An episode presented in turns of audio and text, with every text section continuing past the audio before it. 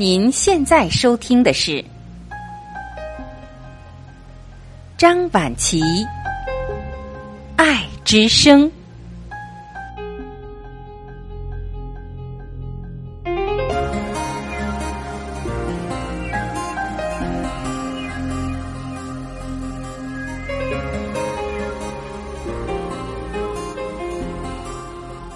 各位家人，你们好，我是张晚琪。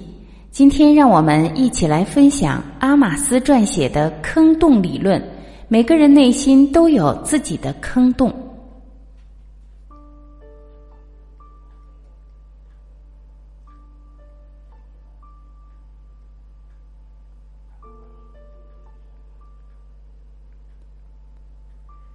我们带着内心的坑洞行走于世间。它来自我们自己，它环绕自保本能和自我欲求，是我们和某个部分失去连结后遗留下来的巨大失落，是错综复杂的内心皱褶的一部分。它还并不好看，可是唯有接纳它，才更接近真实的自己，真实的彼岸。一般而言。大部分人都充满了我们所谓的坑洞，我们带着一身的坑洞四处奔忙，却往往无法察觉到他们。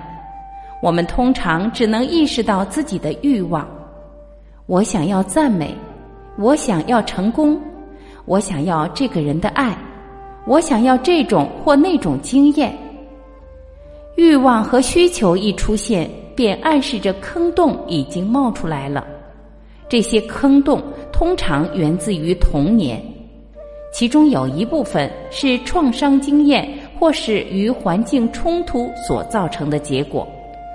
也许你的父母并没有重视你，他们对待你的方式使你觉得你的意愿或存在是不重要的，他们的作为使你觉得自己是不重要的，他们忽略了你的根本价值。因为你的价值没有被看见或认知，甚至遭到攻击或受挫，所以你和你的某个部分失去了连结，而遗留下来便是坑洞和匮乏感。坑洞指的是你已经失去联系的某个部分，也就是你无法意识到的某个部分。从最根本上来看。我们真正丧失的，其实是我们对本体的觉察。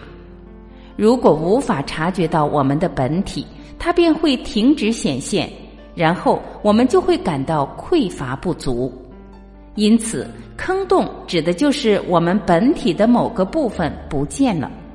这可能意味着某种本体的品质不见了，譬如爱、价值感、与人连结的能力、力量等等。虽然我们已经无法觉察到本体的某些部分，但并不意味它们从此消失了。它们从来不会消失踪影的，你只不过是和它们断了联系。我们的所谓价值感和自尊也正是如此。当你感受不到自我价值时，你的内心会有一种空空洞洞的感觉，你会感到匮乏、自卑。只想拿外在的价值来填满这个洞，你会利用别人对你的肯定和赞赏来达到这个目的，你会以虚假的价值来填补这个洞。关系的建立往往是在填补彼此心中的洞。当你和某人建立起深刻的关系时，你就会用那个人来填补你的洞。你认为你从那个人身上得到某些东西，而将自己的洞填满了。举例而言，你可能会因为这个人欣赏你而感觉有价值，你无法意识到自己正在利用他人的赞美来填补心中的洞。只要你和那个人在一起，便感觉到有价值。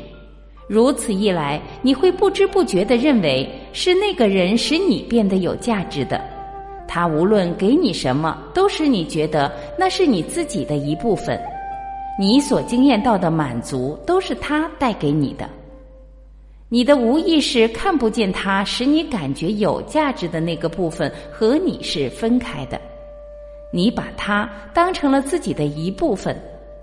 那个人一旦死亡或关系结束了，你不会感觉失去了那个人，你感受到的是填补坑洞的东西不见了。你的感觉是你丧失了自己的一部分，而这就是你会那么痛苦的原因。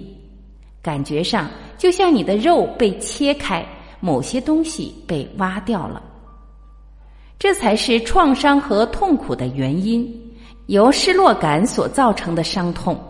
你可能会发现你的爱、你的安全感、你的力量、你的意志力都不见了。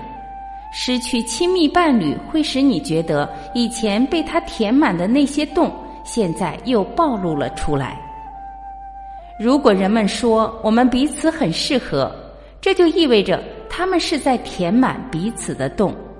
这部分补足了这个洞，那部分补足了那个洞。当两个人生活在一起时，他们会觉得完整而满足，因为他们感觉彼此互补，结合在一起，使他们变成了一个完好的整体。很少有人能填满你所有的洞。你的生活中充满着各种人与活动，但他们仍旧无法填满你所有的洞，仍然会有一些坑洞存在，而这会造成你的不满足感一直持续下去。当然，坑洞是无法被彻底填满的，只要对方有一点变化，或者说了某些让你不舒服的话，你就会感受到那些坑洞的存在。你会再度感觉到那些洞，嗯，他根本不认为我有任何价值。你感到愤怒和受伤，是因为心中的洞又暴露了出来，因此不满足感会一直持续着，是因为对方无法永远填满你的洞，特别是对方也需要你去填满他的洞。能填满你的东西，并不是真正的你。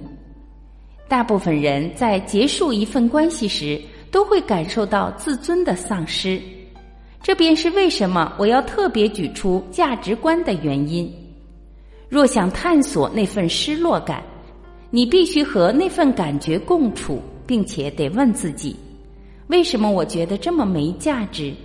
为什么他不在我身边，我会觉得什么都不是？为什么我觉得我的价值变得如此低落？如果你能和那份感觉共处，而不企图改变它，只是留意并试着去理解它，便可能体验到那份不足和空洞感。假设你理解了这份不足以及它的源头，你很可能会忆起那个造成你无价值感的事件或事件的原型。坑洞往往是被人格所填满的。而人格通常会记住那些令你失落、痛苦和矛盾的情绪。我们必须在最深的层次重新经验那份痛苦，而且要贴近那个坑洞，才能看见这些记忆。我们一旦认清早期的那份失落感是什么，被我们遗忘的本体自然会重新活络起来。因此，深刻的失落感往往是成长的机会，它可以使你更了解自己，并惊艳到那些你以为靠别人才能填满的洞。不幸的是，人们通常会极力防卫，不让自己深入的感受那份失落。这么做主要是想逃避内在的空虚。我们并不清楚，空虚或不足乃是丧失某个更深的东西的征兆。那个东西就是我们的本体，而它是可以被重新拾回的。允许自己接纳坑洞，并穿越它们到达彼岸。人们往往会竭尽所能不去感受这些洞，他们觉得如果贴近那些洞，自己一定会被吞没。举例而言，当他们贴近爱的坑洞时，可能会感受到排山倒海的孤寂和空虚所带来的威胁。其他的坑洞则会造成一种快要灭绝的胁迫感，难怪我们不想接近这些坑洞。但是，如果我们能不去抗拒面临坑洞时的感受，你就会发现，经验到坑洞并非那么痛苦的事，那就像是一种什么都不存在的空寂感，那并不是一种具有威胁性的虚无状态，而是一个有容乃大的空间。这是一个可以让本体显现的空间，而且只有本体可以从内在彻底消除掉坑洞或匮乏感。有些人不但意识不到自己的本体，甚至连情绪也感觉不到了，这使得他们距离自己非常的遥远。他们拥有的只是思想，而思想通常都是由情绪制造出来的。我们就是这样失去了自己，而开始认同我们的思想。起先本体是存在的，然后我们失去了本体，接着情绪便产生了，最后我们连情绪或环绕着情绪的冲突也意识不到了，于是便制造出了各种的妄念。因此，了解情绪可以帮我们解开防卫的死结。使我们不再企图逃避心中的坑洞，情绪可以彰显出我们已经丧失觉知的某部分本体。然而，这些体验都不会持久，除非他真的能勇敢面对内心的匮乏和坑洞，并且能重新经验一遍。这个过程可不是那么简单的，需要一些时间和许多的努力。经验到坑洞，但从不匮乏感中产生反应是非常困难的事，因为你会有强大的欲望想要填满它，你甚至会有一种生死攸关的感觉。你可以从坑洞理论和补洞的角度来看待每一件事，你会看到大部分的时间你不是在补洞，就是在强忍着某个洞。